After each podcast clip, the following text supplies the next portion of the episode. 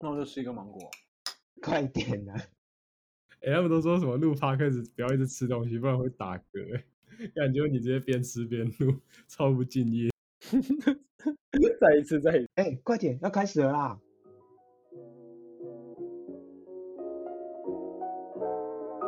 猜 B 八成对第二集，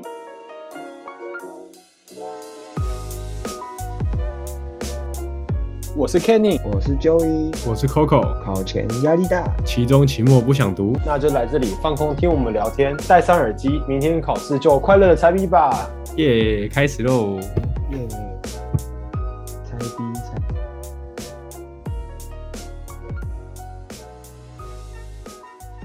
哎、呀，你们应该知道，就是最近开始比奥运这件事情了吧？你们这两个完全没有在关注奥运这件事情的人，完全没有啊，因为你知道吗？其实奥运就是，我记得奥运为什么设奥运是要鼓励多一点人出来运动嘛？但是我没什么在运动，所以我也不会去关注奥运，顶多偶尔看一下羽球。就刚刚八点原本想要看周天成，但是后来也在忙，就想说我我不会一定要看 live，、欸、就是呃我也可以回去看重播，我也觉得也还好。我不会像有些人说一定要去看 live，但是呃我有兴趣的我会去看，像游泳、呃羽毛球我会去看。对啊，那剩下的运动项目我就没什么来关注。我是知道那个金叉山脉观看奥运好像有打折，对不对？Kenny 好像是这啊，样。我知道，我知道，我知道，就是大拼盘加四罐三百三十 ml 的酒，好像一千，那就换算下来差不多就是拼盘有大概半价的优惠。哦，我们没有夜配哦，我们没有夜配，我只是突然想到啊，欢迎厂商，就是纯粹喜欢这个牌。这是我支持奥运的方式。OK OK，然后你们应该知道今天最大新闻就是台湾的柔道拿到就拿到银牌这样子，就是就是台湾队就是这是参加东京奥运的第一面奖好像跟我们一样都是台中人。哦，对啊，他是后里，那奥运我们就等这这个礼拜奥运赛程都比完之后，我们下礼拜再稍微讨论一下好了。哎，宝静，那、你最近在家干嘛？我最近就剪 Podcast，还有看 Netflix 啊，可是我最近都不大知道看什么，我现在都随便乱看。你们我也大部分都在，因为你知道我在补习班教书嘛，所以我的时间大部分就是备课、教书、出考卷。我这礼拜把那个他们的模拟考出完，然后还有追剧。你们追剧会有那种空窗期吗？就是一部追完之后，就是不知道去追下一部。自己是觉得这样，戏的一定是我觉得它是最前面跟最后面它会比较沉。虽然不是每一部戏都这样子，但是嗯，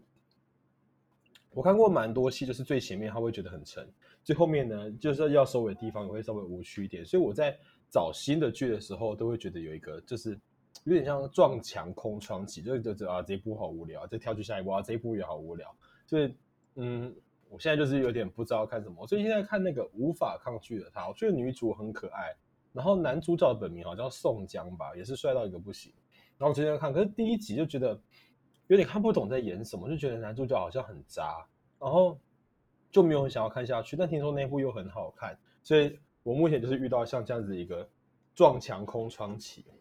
然后推荐你看个电影好了。不过在讲在讲之前，我还是讲一下，是 Kenny 刚刚不是说最近在出模拟考题，然后我很荣幸的可以当到 Kenny 的审题老师，我觉得真的是非常的有趣。啊，真的假的？哎，Joey 你应该不知道我们我不知道，你帮他审什么？国文啊，我们每次出完题目都有命题大纲，那命题大纲就要命题老师跟审题老师都要有人签。那其实不一定要用补习班内的老师，就是他只是规定要有命题大纲，但是谁来签都不是一个问题。他说啊，以前国文比较好，就挑几个国文有十五几分啊。然后说这次先新城，之后挑宝庆，对啊啊那时候宝庆这次礼拜没有找那个 Joey 是因为 Joey 他在剪 podcast，然后星辰好像我对星辰的印象就是闲闲，然后讯息秒回。找 Coco 跟找 Joey 呢是完全像是找两个不同世界的人。找星辰呢基本上大概五秒内，就你把你手机放下，然后就亮了，他就会回讯息了。那你找宝清呢，其实还要靠缘分。我我不晓得你们有没有吃过这个东西，就是呃有些有些店家，你要吃某些店家，像是要缘分的。像我阿姨，她有开一家那个鸡蛋糕，叫幸福鸡蛋糕。为什么叫幸福鸡蛋糕？因为吃到它是一种幸福，因为你吃它是要缘分的。你有没有听过就做一休七？没有听过对不对？幸福鸡蛋糕就是做一休七，现在已经永永远休，就是永久停业了。知道它是一种缘分，是幸福。那宝庆的讯息也是这样，你要回他，等他回到讯息也是种缘分，是哦，幸对对福。，我猜啊，所以就是得拿到我的讯息也是幸福，就对，我是幸福对对对，因为他需要他需要缘分才有办法等到他的讯息，所以有时候 Joey 的讯息我就是放弃，对，就是不会不一定会等到他回，嗯，啊，所以像哦。Coco 的讯息就没有那么幸福，就是啊，这种东西就是，东西如果太泛滥就不会珍惜它。对对对，我审那个模拟考题，我还很认真审的，我就一题一题做，然后做到后面，然后写完，哦，这天呐，我已经离这个国三会考已经有点距离了。然后因为因为 Kenny 他有跟我说，哎，就是我要给他一个，就是我预估这次考试大概考生的分数怎么样？我想一下，就是我自己写完大概是八十几分这样子，然后就是对我来说已经觉得，哦，天呐，然后我想说，哦，好了，那那我那我打个九折，然后打上去好，结果发现我看了一下 Kenny 的预估成绩是五十六分，天呐！作为一个出题老师，把这份考卷的难度提升。希望我的学生不要听到这集，不然他们可能会不敢来考试。真的，我真的觉得那个考卷对他们来说很有挑战。那个那个考卷应该可以当高一的期中考题，应该不是问题。我只能说，Kenny 在这方面很有水准啊。这样 Kenny 是蛮坏的欸，真的是。对啊，那时候最好笑的是，我还跟他们讲说，因为你们是第一次考模拟考呢，所以我想给你们一点信心，你们好好加油，一定可以考得很好。心里想说，干他们死定了。天哪，性情破坏者哇，最讨厌你这种老师。因为我我刚上，我是这是我在教职第二年嘛，我第一年的时候，其实我才刚送走一届国三，我上一届国三最喜欢听到我出，为什么？因为只要听到我出的，他们就不会去读书，因为读了也没鸟用，所以他们就干脆不读。所以每次听到我出，他们就觉得很高兴，因为真的就是国文这科直接海放。难度太高也其实不好哎、对啊，就是对，其实第一次我觉得难度要抓的适中，可是我这一次这次模拟考的那个，我我在命题大纲上面写的那个核心跟目标，其实是说，希望可以让这些国三的小朋友知道要读书，所以就是要给他们一个很凄惨。虽然我预估平均五六，可是我觉得我有跟主任报备过，这份考卷考下来大概平均。可能三四十就已经算他们考得很好了，这是真，这是真的，我真的出的很变态，我甚至还有去我甚至后面有几题是去复制以前我们高中考过的题目，我就用打的把它打上去。这些大概有三到四题是复制以前我们甚至在考只考的模拟考题。对啊，国三我是直接拿只考下去压他们，就是我不是要他们会这些东西，我是要他们知道说你们要读书了，不然这些国三到现在可能还在打传说对决吧。哎，传说对决是不是不应该出现？我们要帮传说对决也配，反差对决，请帮我消音。传说差决，哎好啊，这样看起来你也是一个很有良心的老师，为学生设身处地想的是吧？好啊，好啊，好，赶快拉回来。我来推荐电影好了，就是好，就是哎，我大概是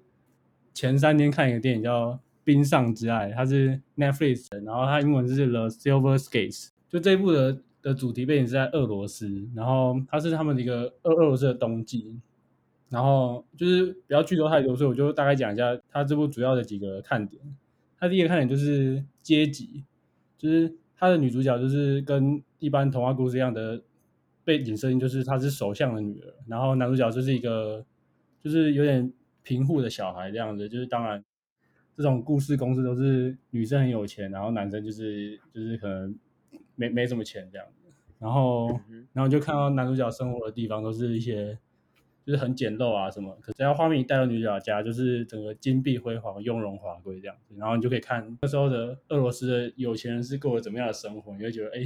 就是他们的有钱可能跟我们一般看到就是西方的，或是或者甚至中国宫廷那种华贵有，就是还是有点不一样，就是还是有点独特的俄罗斯风格这样子，我觉得是蛮有趣的啊。你你上次跟我说它是一个什么俄罗斯版的拉拉对链，，它被誉为是俄罗斯版的拉拉链。不瞒各位说，就是拉拉链越来越爱你，是我最喜欢的电影。应该说，你很难说，当有人问你，我最讨厌别人问我说你最喜欢哪一部电影，因为这种通这种问题通常是没有答案，因为电影的类型就分很多太。多了，对啊，对，但是如果你问我说我最喜欢的爱情电影，或者是我最喜欢的歌曲的电影，我一定跟你说《越来越爱你》拉拉链。我那时候超级扯，我那时候因为《拉拉链》第一次上映的时候，我没有去电影院看，可是后来我在家里就知道自己在家看了两次，然后因为疫情，大概去年五月多，《拉拉链》就重新上映，那时候的疫情没有那么严重啊，而且电影院也没什么人。《拉拉链》第一个画面是大家在那个 L A 的那个高速公路上跳舞，然后他那个音乐一下，我直接我当场直接爆哭，哦，真的是超级感动，真的假的？真的真的超级爆。因为《拉拉链》其实是一部我很唾弃的一部电影，我不晓得，因为我这个人对音乐、艺术都觉得还好，所以我对《拉拉链》的印象就是我很讨厌的一个音乐老师在音乐课曾经放过这部电影。那我唯一有印象就是一大堆人在椅子上踩来踩去、跳来跳去，他原本在车上，后来跑去他就没了。我对他的这印象就仅此没了。刚刚那一段我一定会把你剪掉。哎、其实我对拉链的印象没有很好，我就觉得他就一直唱歌唱歌，然后我都不懂他在他都在演什么，哦所以我可能我可以说是因为一直唱歌，所以没有人喜欢这一部。就对我来说，越来越爱你是把，因为以前歌舞片在好莱坞也是有一段黄金年代，可是后来就落寞，就像每个年代会有每个年代的电影，然后越来越爱你，他是导演 Damien Chazelle，导演对于这个黄金年代的爱，把它整个激发出来，它是一个写给那个年代好莱坞的情书，哎，啊，真的是非常感动，而且它画面五颜六色，超级缤纷哦。然后 Emma Stone 真的是，Oh my god，一生她真的值得，真的，他值得一座 Oscar，他值得十座。天哪！真的是哎、你真的很会讲，你刚才讲那个什么写给黄金年代的情书，哦，哎、我听到都觉得真的啦，好像真的有点感不觉得动。这种电影对我们的年纪来讲有点太大了吗？什么太大？你纵使不懂那个年代，你还是应该感受到导演对于那个年代的爱啊。爱是 不用需要什么，没有时间限度的。我是觉得可能是 Joey 比较缺爱，所以他对爱的这种感觉更敏感一点点。哦，哇哦！我我觉得这个话题我们就不要再继续了，对对对，这个 那个这个话题又是哎，不要再讲，不要再讲，禁忌话题不要再讲了哦。我们这个话题就差不多到这禁忌了哦。话题是不能讲的吗这个不？起，对不起。哎，Coco，你刚才讲到就是那个讲到呃冰上之爱有讲到阶级，其实我之前有看一部呃，因为我在补习班的夏令营有开一门课叫做英语电影欣赏，然后呃，那我我我第一季就是第一个礼拜他们看的电影就叫做 Crazy Rich Asians，呃，Yeah，Crazy Rich Asians，就中文好像叫做疯狂亚疯。狂亚洲富豪，那它的那个背景设定是跟你是完全，刚刚你跟你讲的刚才那个冰上之爱应该是现代的吧？现代。它第一个还比较现代，它的整个取景、它的风格其实都是跟现代的社会比较像的。然后呃，女主角家里比较没有钱，男主角家里是新加坡当地最有钱的，就是新加他他是把它设定成新加坡当地的首富。然后女主角她的家庭背景其实，呃，女主角完全都不知道，她完全都不知道她的家庭背景。她的爸爸跟其他女人跑了，但是她妈妈一直跟她说，她是因为她爸爸是出意外死掉，一直到她跟这个男生交往，然后这个男生的家庭去找一个私人侦探去调查他，她才知道他的家庭真相。我就觉得说，用这样子的方式去了解到自己的家庭背景，真的是很很悲惨的一件事。哎呀，疯狂亚洲富豪跟冰上在他们还有另外一个共同点都是，就是他们有他们有点在讨论就是女权的问题，就是疯狂亚洲富豪他们就是男主角他们家不是一直跟那个女主角说，哎、就是你就把你的教授工作就辞掉，然后你就来我们家就是专门就帮忙就生小孩，然后什么照顾家庭就好了。然后在《冰上之爱》里面，就是因为女主角是首相的女儿嘛，然后那个女主角她就一直很想要上那个女女子学院，然后她想要学化学。她的父亲就是那个就那个首相，他他也很难得对女儿动，就是就是在那个女儿一直求他说他想上课，然后我记得在电影里面，然后他还很就很大力拍桌，就是我好像很少看到这个首相在这个剧里面表现这么强烈的反对情绪，平常应该是就是很疼女儿这样子。女权议题是，其实从最近它是一个一直都有在提升的一个意识，那它的确也是一个很需要被关照的议题。那我不晓得这个东西是从何开始，又为什么开始？就是呃，不止台湾有，其实世界上很多各地都有男尊女卑的一个情情况在哦。不止说台湾早期因为务农大部分是由男性来担任，所以男性的位置一直比女性还要高。在其实，在美洲、在欧洲一直也都有男性比女性呃更有地位的一个状况存在，然后其实是很难理解为什么的，因为其实即便到今天，今天这个社会，呃，男生和女生共同负担家里的家计和责任，还是都会有男生比女生稍微高一点点的感觉。嗯，然后我觉得短期内要去克服这个这个现象是有难度的，那真的是只能靠教育，还有像这类型的电影，慢慢的、慢慢的、深入的去改变大众对这样子一个想法。我其实觉得女权就是它最重要的意义，应该不是像我这边跟大家讲，就是有一个大法官，就是那个很有名那个 RBG，然后就是她就是美国，嗯，我记得是第一个女女性的大法官，可是她强调的不是女权，她强调的是平权，所以我觉得，呃，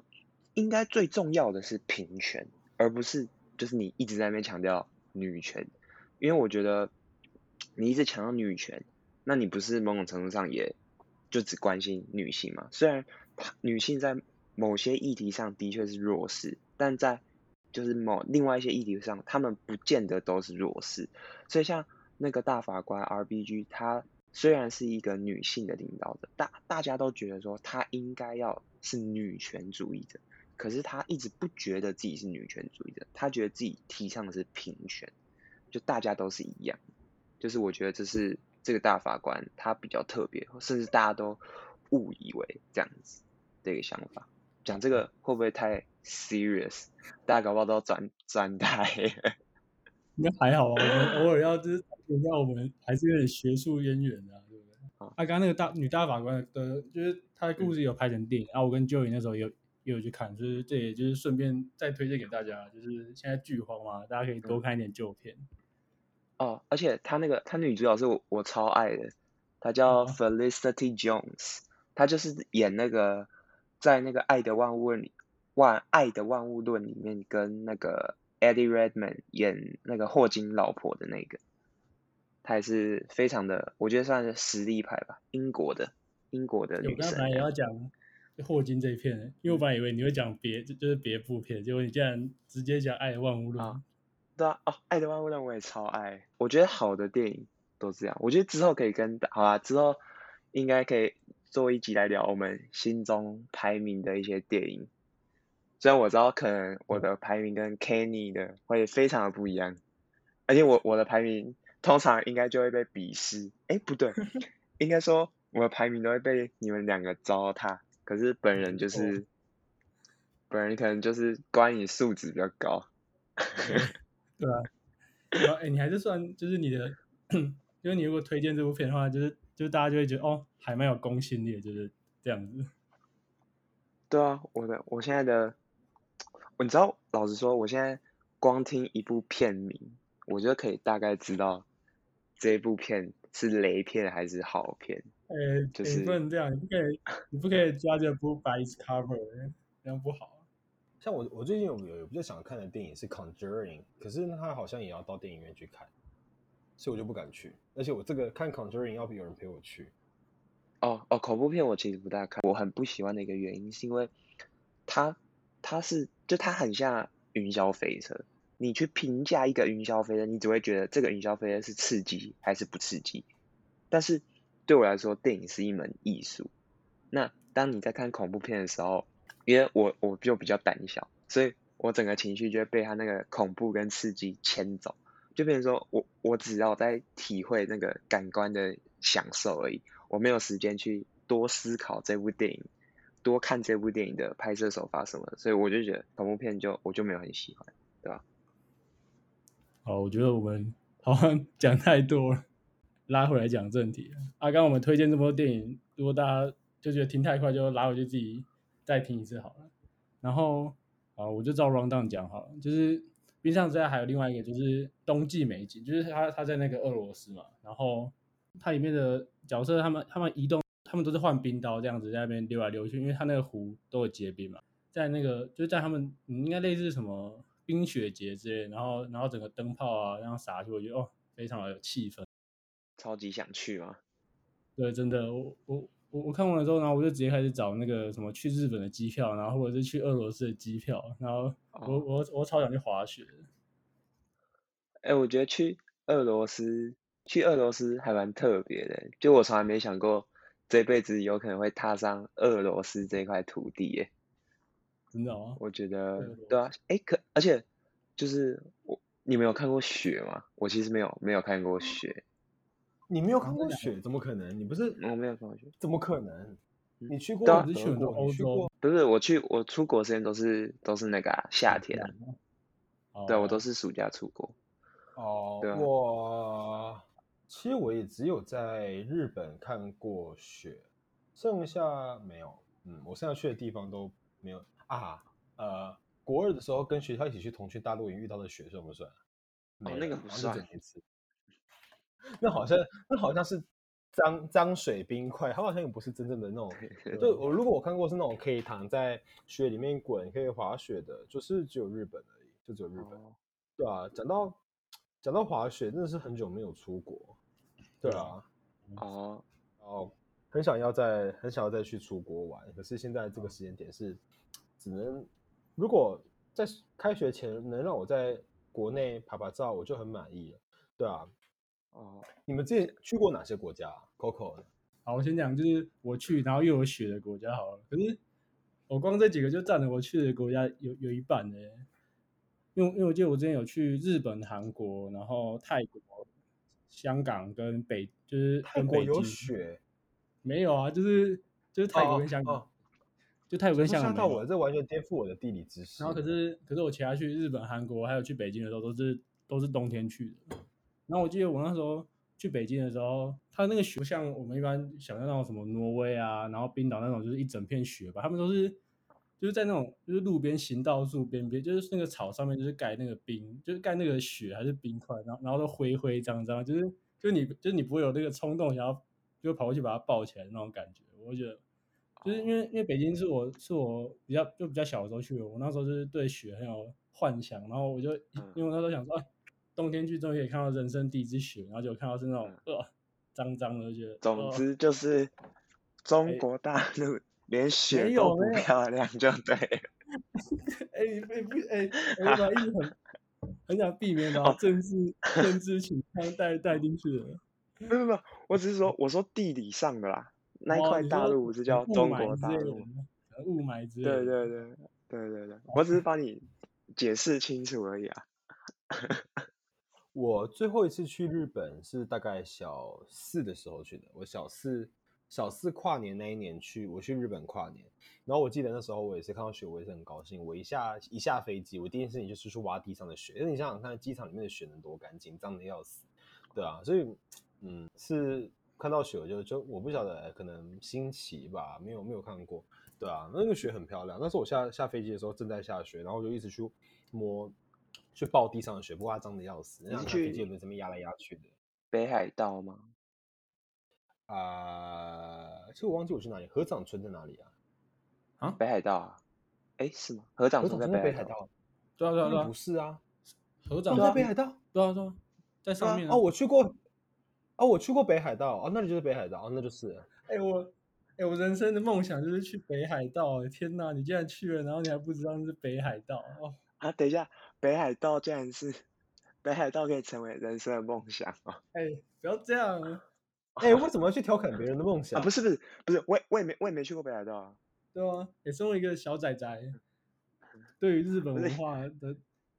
的憧憬就是去北海道，在那边滑雪、吃哦拉面，多么快乐！哦，我以为梦想会是什么看极光那种比较远的。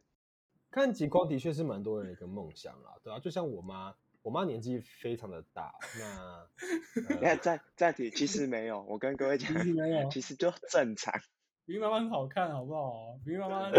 她其实也是 羡煞众人。不要再吹捧她，我觉得她有可能会来听我的 podcast 救命。她应该就是那种，就是直播主开台，然后妈妈会在直播主底下留言说：“宝贝儿子好帅的，来吃饭这样。”她不会说我好帅，她叫我去减肥，然后叫我去吃饭之类的。对，他有可能听我的 podcast，然后在留言。哎好像 podcast 没有人 Kenny 都一直污蔑他妈妈，Kenny 你要不要自己招供一下？你把你妈妈的那个通讯录名字设成什么？黑山老妖。黑是因为他很黑，山是因为他以前住山上，老是他很老，妖是他的个性像妖怪，所以他叫黑山老妖。每个字都有他的典故，只要用典。有人叫自己的妈妈黑山老黑山妖，我真的是服了。我第一次再多一个字，黑山老靠妖，多一个靠这个字。收好了，费我们讲太多太冷的地太多方了啦。一直讲一些对啊对没什么意义的。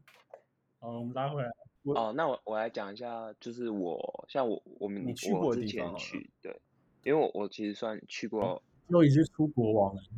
不不不也没有到王啦，就是上海有啊还蛮多的啦。去一些我觉得很厉害的地方，就我搭飞机从来没有搭这么远的。我记得以前高中的时候有有两个人让我很羡慕，就是他们去过超多个国家。第一个就是宣婷，天呐，他可以一个学期大概请大概快一百天的假给我出国玩，有够。第二个就是宝庆，我觉得宝庆他因为他他爸爸工作的关系，他可以去很多国家玩，他可以去很多国家玩，所以我是觉得说，以前刚去的时候，我记得我我一过去这个班，然后那时候我就跟宣婷比较好，因为我们以前有一起参加过比赛，他这是一天到晚出国去其他地方玩，真的，他他有办法请调断考，然后去杜拜玩，有够扯。然后听说去杜拜玩超贵，对我真哦，的，他有去过，我我也想去杜拜，杜拜也是一个梦想哎、对啊，杜拜对那杜拜不是什么警车都是那个什么兰宝坚尼之类的，还是呃法拉利，对对听说他们的游民都比我有钱，好可怕。那我要去那边游民。我好像听说杜拜什么，就是你如果去杜拜行乞的话，好像一个月拿就好像也拿到十万块，好像不是问题。那我还当教职干嘛？对啊，我就觉得我们为什么不机票存？我为什么要读书？机票我为什么要考大学？机票钱我不是出不起，我教职存的钱应该也够我买一张机票了。我说货柜舱的部分，好了好了，那那我来讲一下我之前去，就是啊，哦我要讲我我们家的玩法好了，就是因为我爸他都会去，就是他们就是都会去研讨会这样，然后他们主要是飞欧洲线，呃，我们家的玩法是，比如说我们之前去德国，我们去大概呃两三个礼拜，十几天，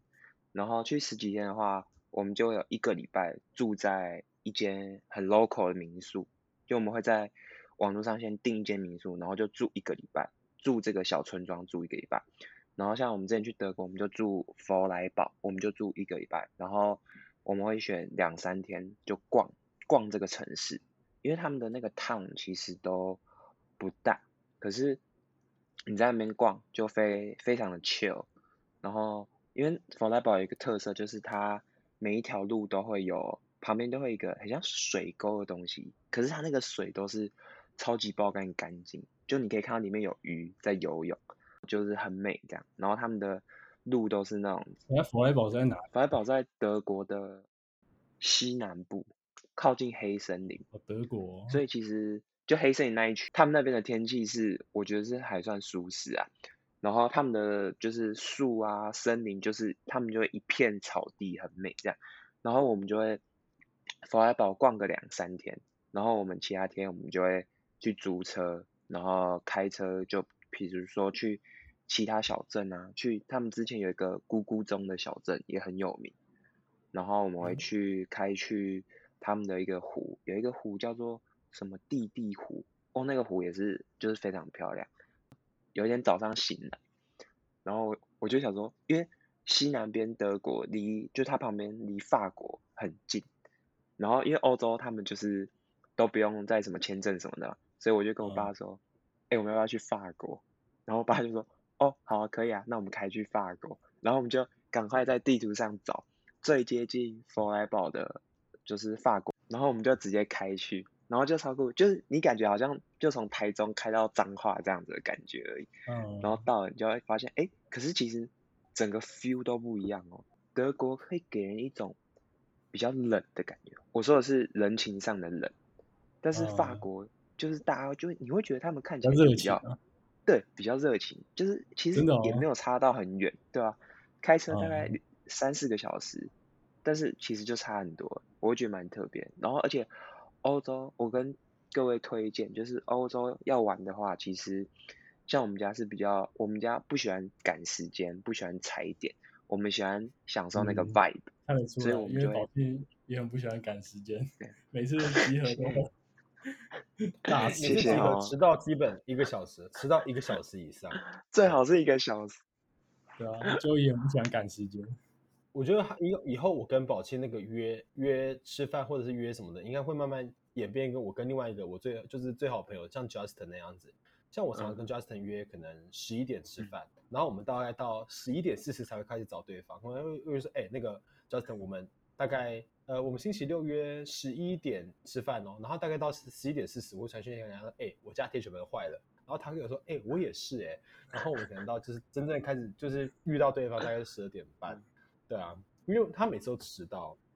我提一个，我提一个，也是跟 Justin。我们今天一直在追 Justin，就有一次我跟 Justin 在台北，我们要去，我们哦，我们要不要去看租房子的东西？然后我们约十一点半在捷运站，就是那个租房子地点附近的捷运站。然后十一点四十的时候，我还在捷运上，好像是等那个转车的人啊，反正就是捷运就停下来等比较久。然后我就传信息给 Justin，就说那个我捷运塞车，然后 Justin 他就回我说，诶，不对吧？我也是诶。然后 我就说，等一下，你该不会也在这一班捷运吧？然后后来我就看到他就坐在遥远的另一端，然后我就觉得超好笑，已经迟到十分钟，然后我们两个竟然没有一个人 接近那个站，我就觉得怎么可以有人迟到到这样？他是他真的是惯性迟到的累犯，因为有一次我跟他讲说，呃，那个我就跟他说，哎、j u s t i n 我到了，然后我我就打电话给他嘛，他就说，嗯哦，我也是，我公司再坐几站就到了。然后他一讲哦，就听到他妈妈很大声，他喊他的中文，就说张伟伦，你的袜子还没晒。然后我就知道，我就知道他一定又迟到，他他就是后来就迟到惯犯，后来我就习惯了他等，就是我确定他到了，他拍照给我看，我会先故意骗他说你在哪里拍个照，然后我确定他到了，我才出门。所以我后来跟他吃火锅都是让他，就后面就其实蛮爽的，就是后来吃火锅约看电影都让他等半个小时以上，就觉得嗯打平了，爽，我们可以继续当朋友这样子。出国玩太远好啊，那我们拉回来讲德国好了。我觉得出国玩就是要 chill 啊，你不能在那边赶来赶去。我最不喜欢就是你从这个景点，比如说你去德国，然后你去比如说法兰克福，然后你看了这个博物馆，然后看完这个博物馆，你马上就要看下一个什么河堤，然后你比如说河边你就走，你就设定时间说哦，我河边只能走一个小时。可是如果这个时候这一个小时你突然看到一间超级棒的咖啡厅，那你要不要坐下来？当然要啊。要啊，对啊，所以为什么不喜欢不喜欢跟团，跟团？对对对，不行，跟团我对，真的不要跟团。然后其实我觉得英文真是一个很好用的语言，从小学到大，我觉得真的有让我拿出来用的东西，大概就是英文。因为不管走到哪边，即使再不方便，多多少少其实还是能可以沟通。那我去的国家大概就大概就日本讲英文会比较卡而已，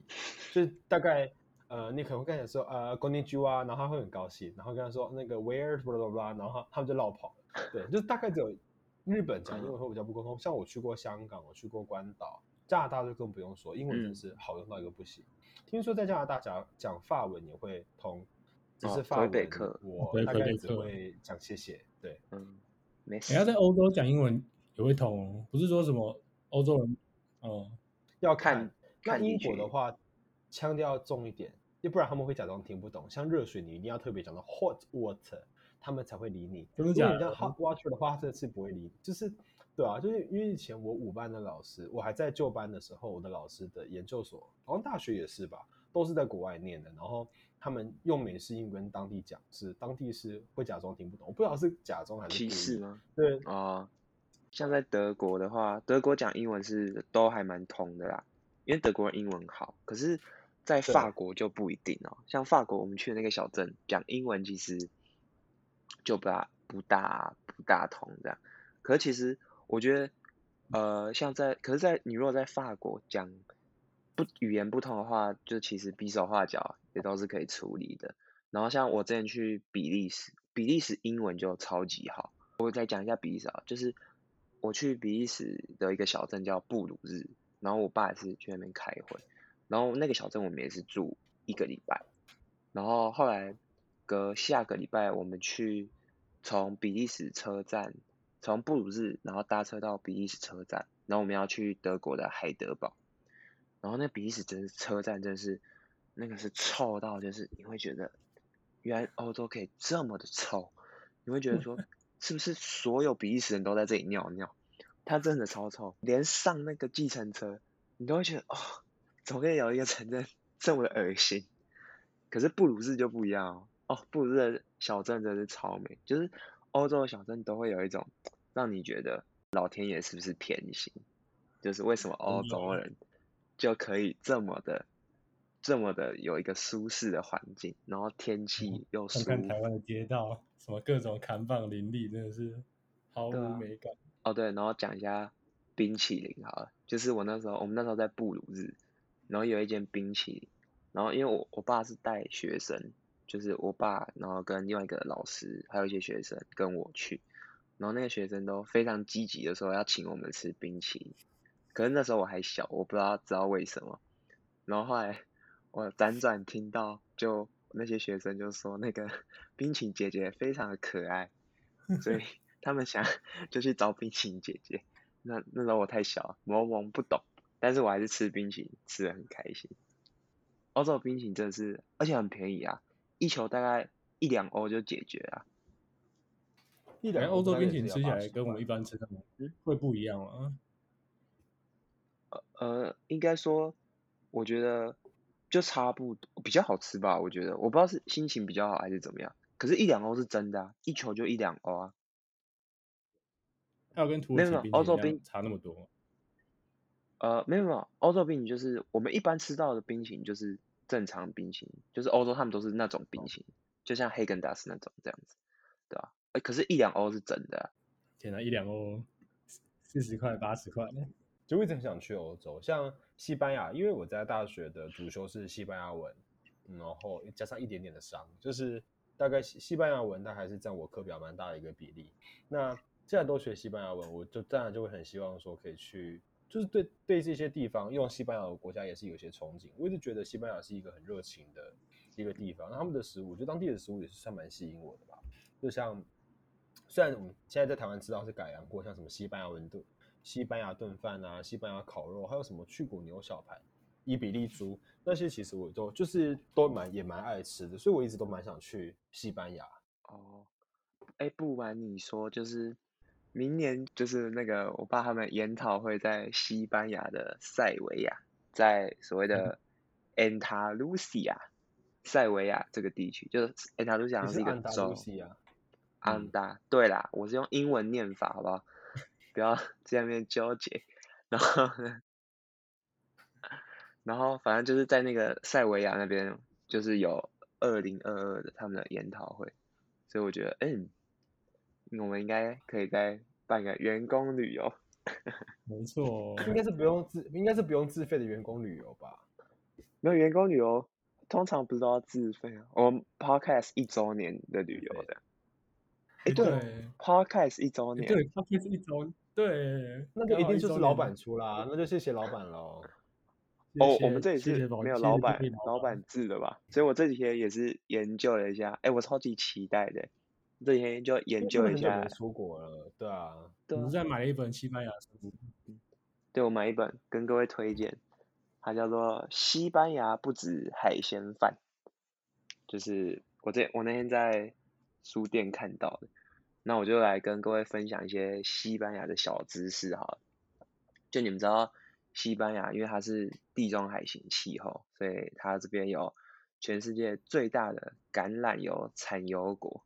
就是你看到市面上的几乎橄榄油，不外乎就是意大利、西班牙，就这几个地区。还有希腊，希腊，对对对，地中海地中海地区嘛。然后接下来就是他们的是番红花是全世界第二的。所谓的番红花呢，就是贵桑桑的食材，它是一个香料，对不对？它是对，它是一个香料。嗯超好吃，炖饭一定要有它。我不知道哎、因为就是因为我我爸之前也去过西班牙，可是他买回来番红花，就我吃起来，我不知道是因为我们不会弄还是怎么样，就对我来说，我觉得它有一点像是调色剂欸，姜黄，就是姜黄啊还会有味道可是我觉得番红花没有味道，我不知道。姜黄就可以达到这样的效果。我真的实际去试过，就是我去，我曾经去过星光三月底下，好像我忘记是 B B 几 B B 三吗？然后好像有一个那个啊 B 二，它有一个贵桑桑的超市，那那边其实就有卖番红花，我记得好像它是用我第一次看到买香料是用克去计算的，就是番红花，番番红花的购买其实是用克下去计算的，真的是 super expensive。然后呃，我就买了，我就试着买，就是煮一次一次的分量，大概呃一次的分量大概就花我五百块，五百块的新台币这样子，然后我就买了一份的那个番红番红花回去煮。后来发现其实姜黄可以，姜黄跟它达到的效果其实是一样的，对，但是真的是好吃，就是拿它来下去做顿饭，真的就是多了一个味道，跟姜黄其实可以达到一个效果。所以如果你想要省钱的话，用姜黄就可以了。你大概买一份。买一，就可以煮四人份的番花，大概你买姜黄的话，你大概可以买大概八十人份，价格差超多。所以呢，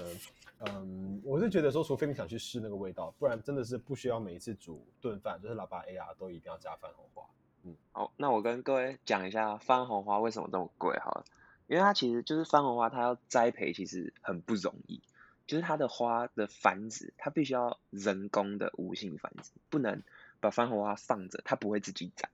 然后重点是它一朵花它只有三根柱头，那也就是说，就是它们的繁殖是非常非常难。再加上其实你一公斤的番红花需要二十五万朵的它的花的那个体，我刚刚说一公斤的香料需要二十五朵花花体这样子，所以它其实就是就得来不易啊，就物以稀为贵。但是它有它贵的道理这样。哎，Kenny 要不要讲一下番红花的西班牙文啊？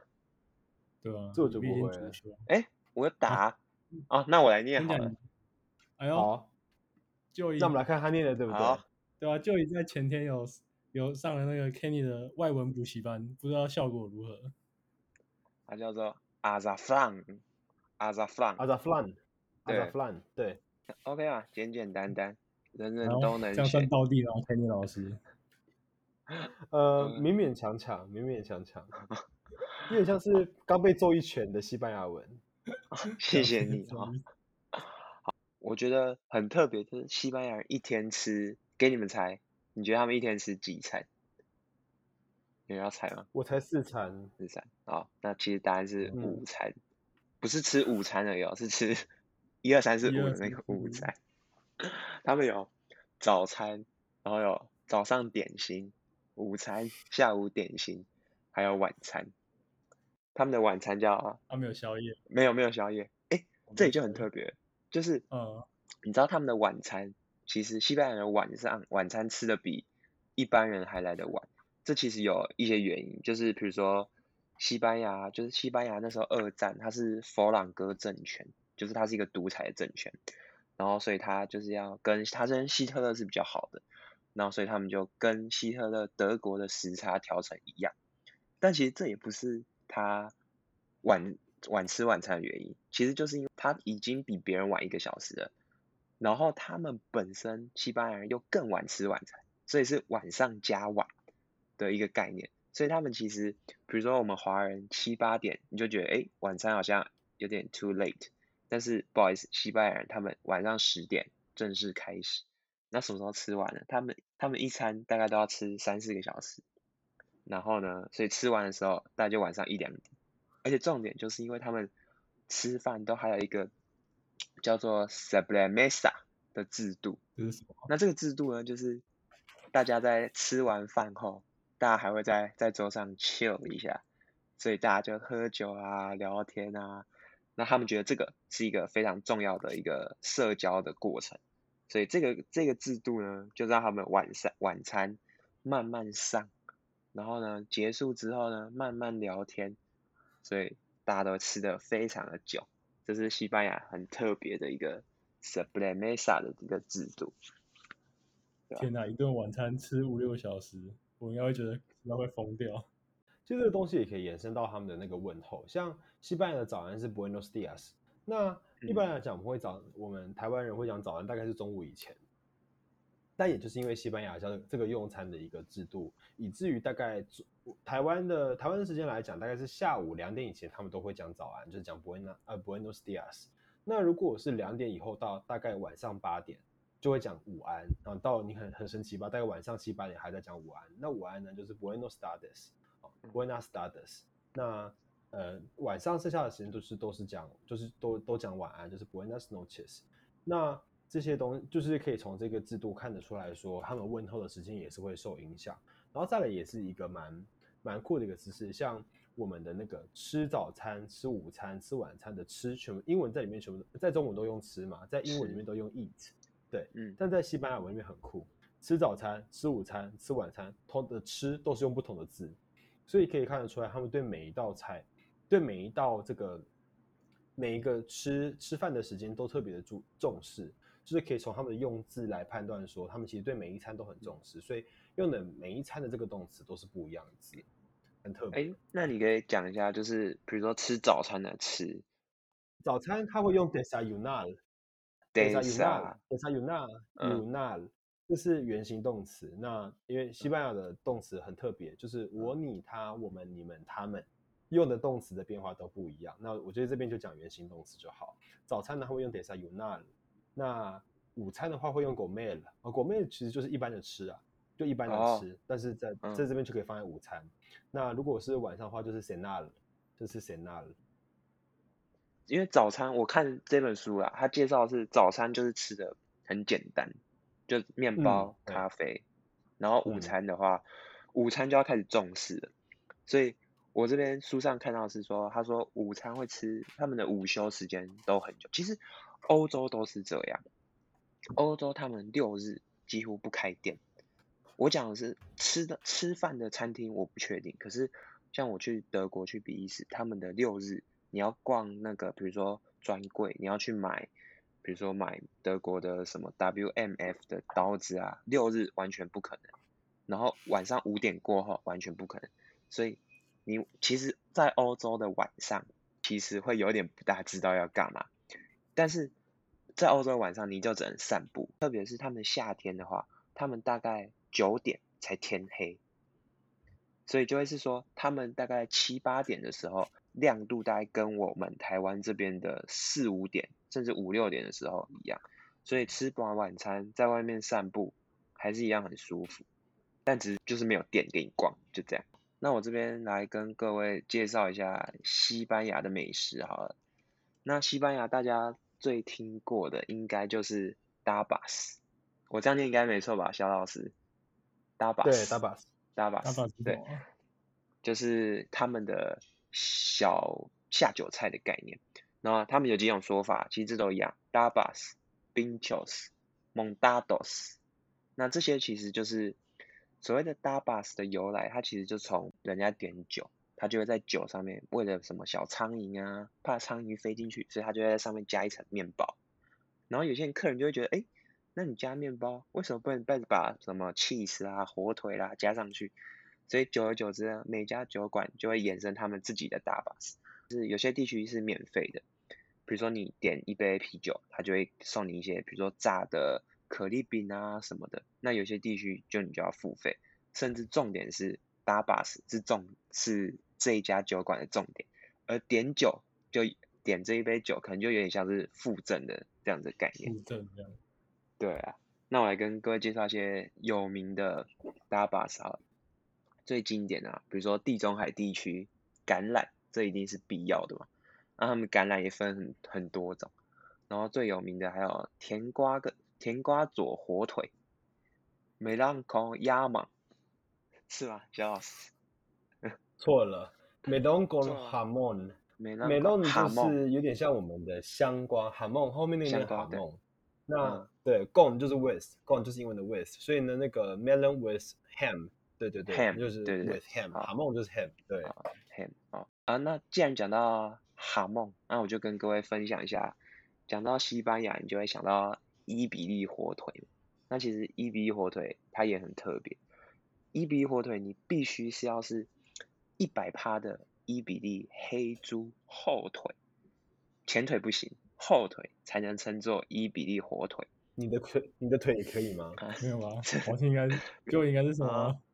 什么我是几台湾山猪，而且你知道一百趴的它才会油脂多、滑嫩，而且不干，这才是蛤蟆伊百利口。那你的就确定可以？你在讲我就生气哦。那比如说而且像伊比利火腿，它这样一公斤其实会超过一百欧。用火腿也是跟番红花一样，是买那个买克的，用克数，甚至用一片一片的去买这样。你没有吃过吗？就是火腿啊，就是那种干燥火腿，不一定是伊比利。好像有有有有比较啊比较咸的那个，对不对？对对对对，就像有有。伊比利火腿或是帕玛火腿，对我觉得那个就是很像，就是对他对欧洲人来讲，就是 cheese 跟火腿，就是他们非常注重的啦。然后还有一些，比如说像是香煎米血肠，就你们可能会觉得，哎，外国人都很怕血，但是没有，西班牙人他们有那米血肠不是听说很可怕吗？嗯你会觉得啊，你可能会觉得米血糕可怕，因为 Coco Coco 不吃肉，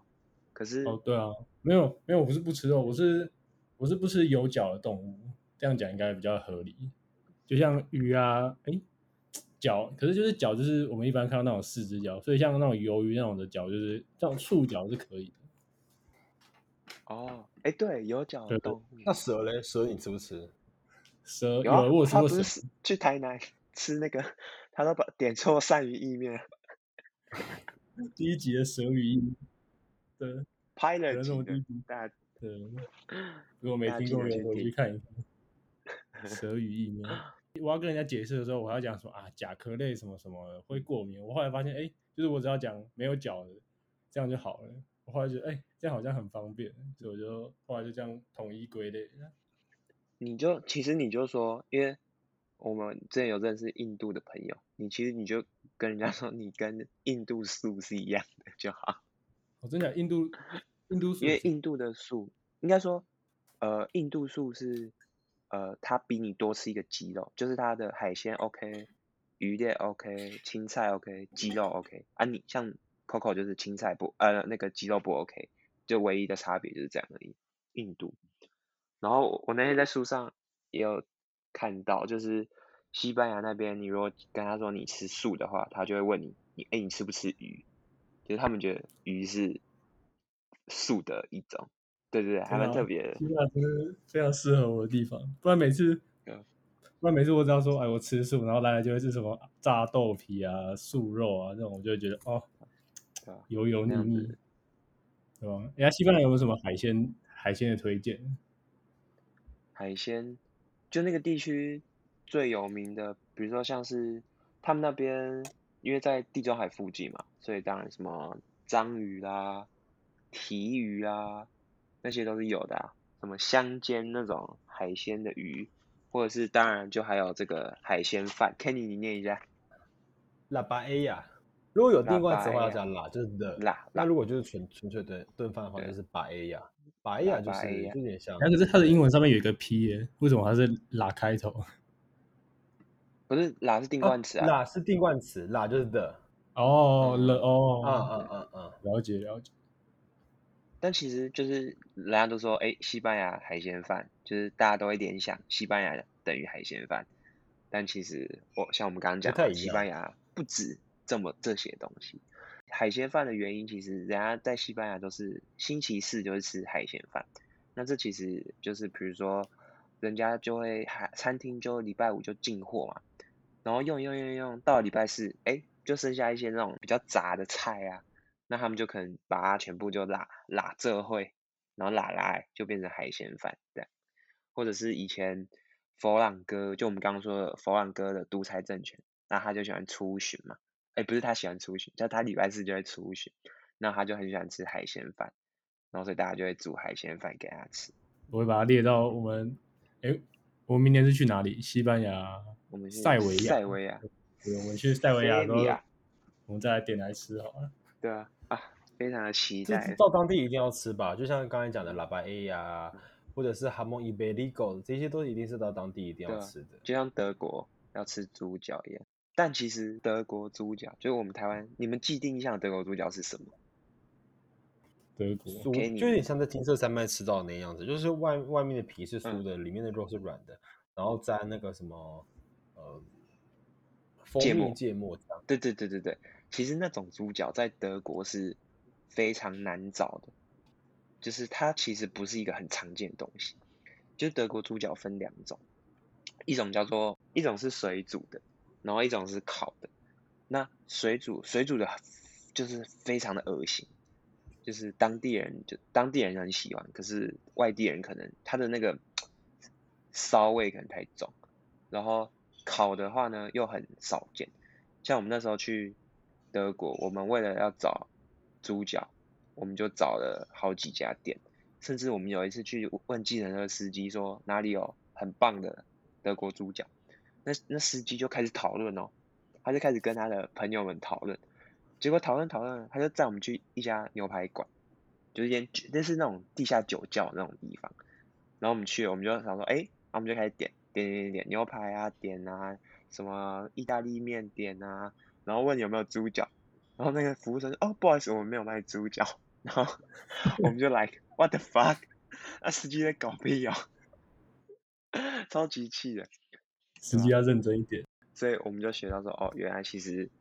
我们心目中以为的那些名菜，不一定都是当地人会特别喜、会特别注重或会特别。是蛮特别。其实有些地方真的是会这样，所以在当地其实可以从他们制作的方式，可以去知道说，这道料理在当地是没有到说很重视的一道料理，但是在在我们现在在台湾是经过改良后，我们很喜欢，然后可能会可能会呃很向往的一道料理，但是。回到就是当到这个主产国，可能在当地就是没有那么受重视，这样就是家常随便呐，呃，家常菜这样。可其实就是像呃，我刚刚讲一些那些研讨会，在欧洲研讨会，就有一次的研讨会是在呃荷兰，然后他们也是结束之后，我呃他们研讨会结束之后就会办一个类似 party 这样，然后里面就是喝酒啊，然后有一些什么餐点这样子。然后那一次就是他们也有做西班牙炖饭，可是他们那个炖饭就是真的就是非常好吃啊，就是我觉得就像研讨会那种东西，在不瞒各位说，研讨会就是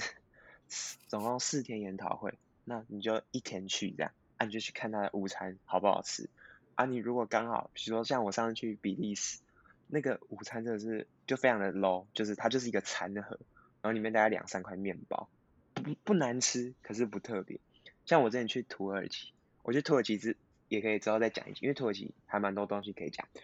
中午的 buffet，他吃 buffet，他在一个叫 An Antalya 的一个饭店，然后他那个 buffet 之长啊，他从头排到尾，大概我觉得至少五十公尺至少有，不夸张。看不到尽头。真的看不到尽头，超级好吃的。哎哎，我们已经讲了一个半小时。好啊。呃，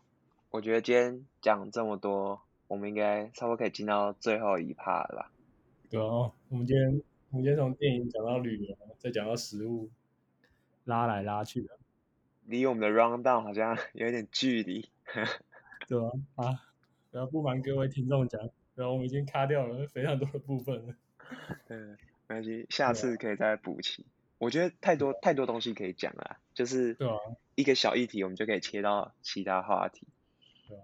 不然我们要往好处想，这样至少我们我我们可以做比较长远、比较长寿。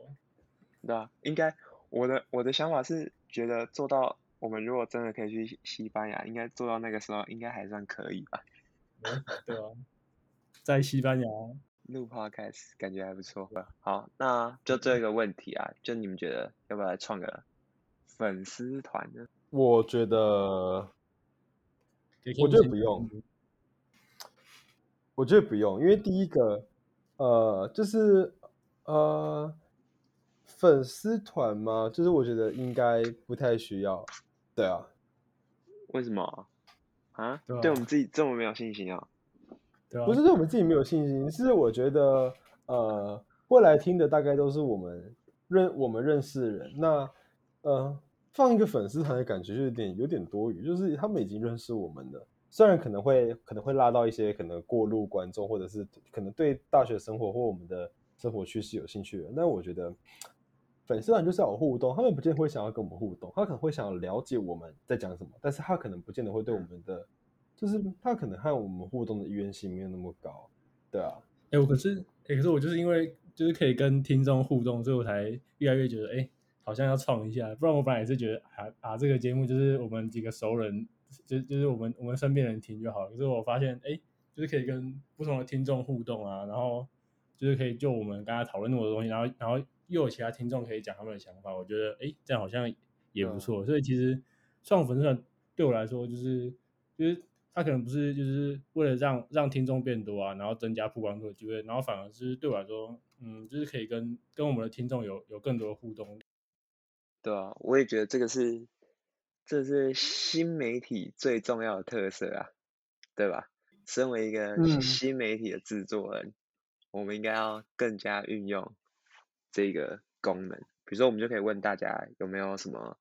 去过哪里啊，最想知道的西班牙小知识啊，对不对？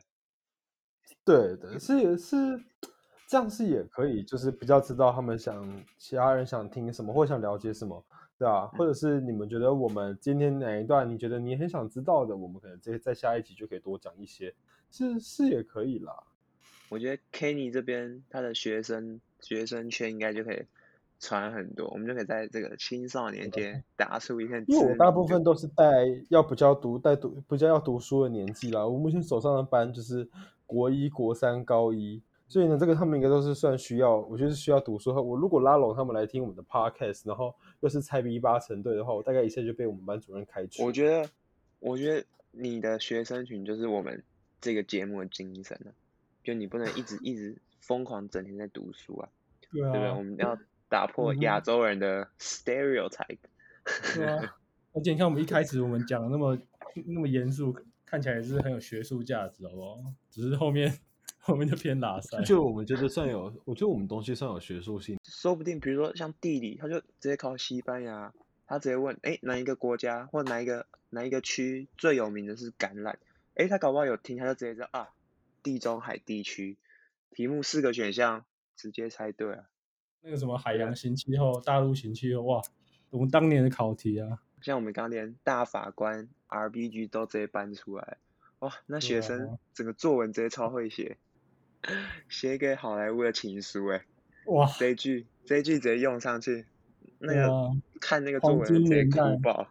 对啊，写给黄金年代的情书，天哪！等一下，等一下，我就是改作文的，我会不会会不会今天过了之后遇到一大堆改，就是一大堆什么写给谁的情书，写给谁的情书，会不会？哦，那那你要给他就是不不能满分也是，如果是英文作文，那就是至少来个二三二四吧，对啊，这一二三二四是加上翻译了吧？哦，真的吗？满分是二十吗？我们是我也20啦忘记了我们是20哦，对啊，那应该是十六、十七，至少一定要吧。他纵使对写两句，只要一一部出有一句出现 Hollywood 跟 Love Letter，直接十五分起跳这个。十五分，十五分开始算了。好啊，那我觉得差不多。啊，你们等一下要干嘛？睡觉啊，不然要干嘛？天哪，现在才现在才十一点11就要睡觉了还不，睡，当然是睡觉啊，不然这个时间干嘛？现在才十一点啊，我等下应该还可以再看一部电影吧？哦，那我等一下去看个奥运好了。这个绝对哎是说谎不过十。一点，十一点还有什么奥运可以看？大家都睡着早就了。结束日本。是现在的十二点呢，日本是现在的十二点五分，请问谁是凌晨十二点在比奥运？地理知识又多一个时差的概念，对不对？经度为经度，经度。OK，好东八区、好东九区？好，不要好了打赛了，今天就到这里了，拜拜拜拜，拜拜。拜拜。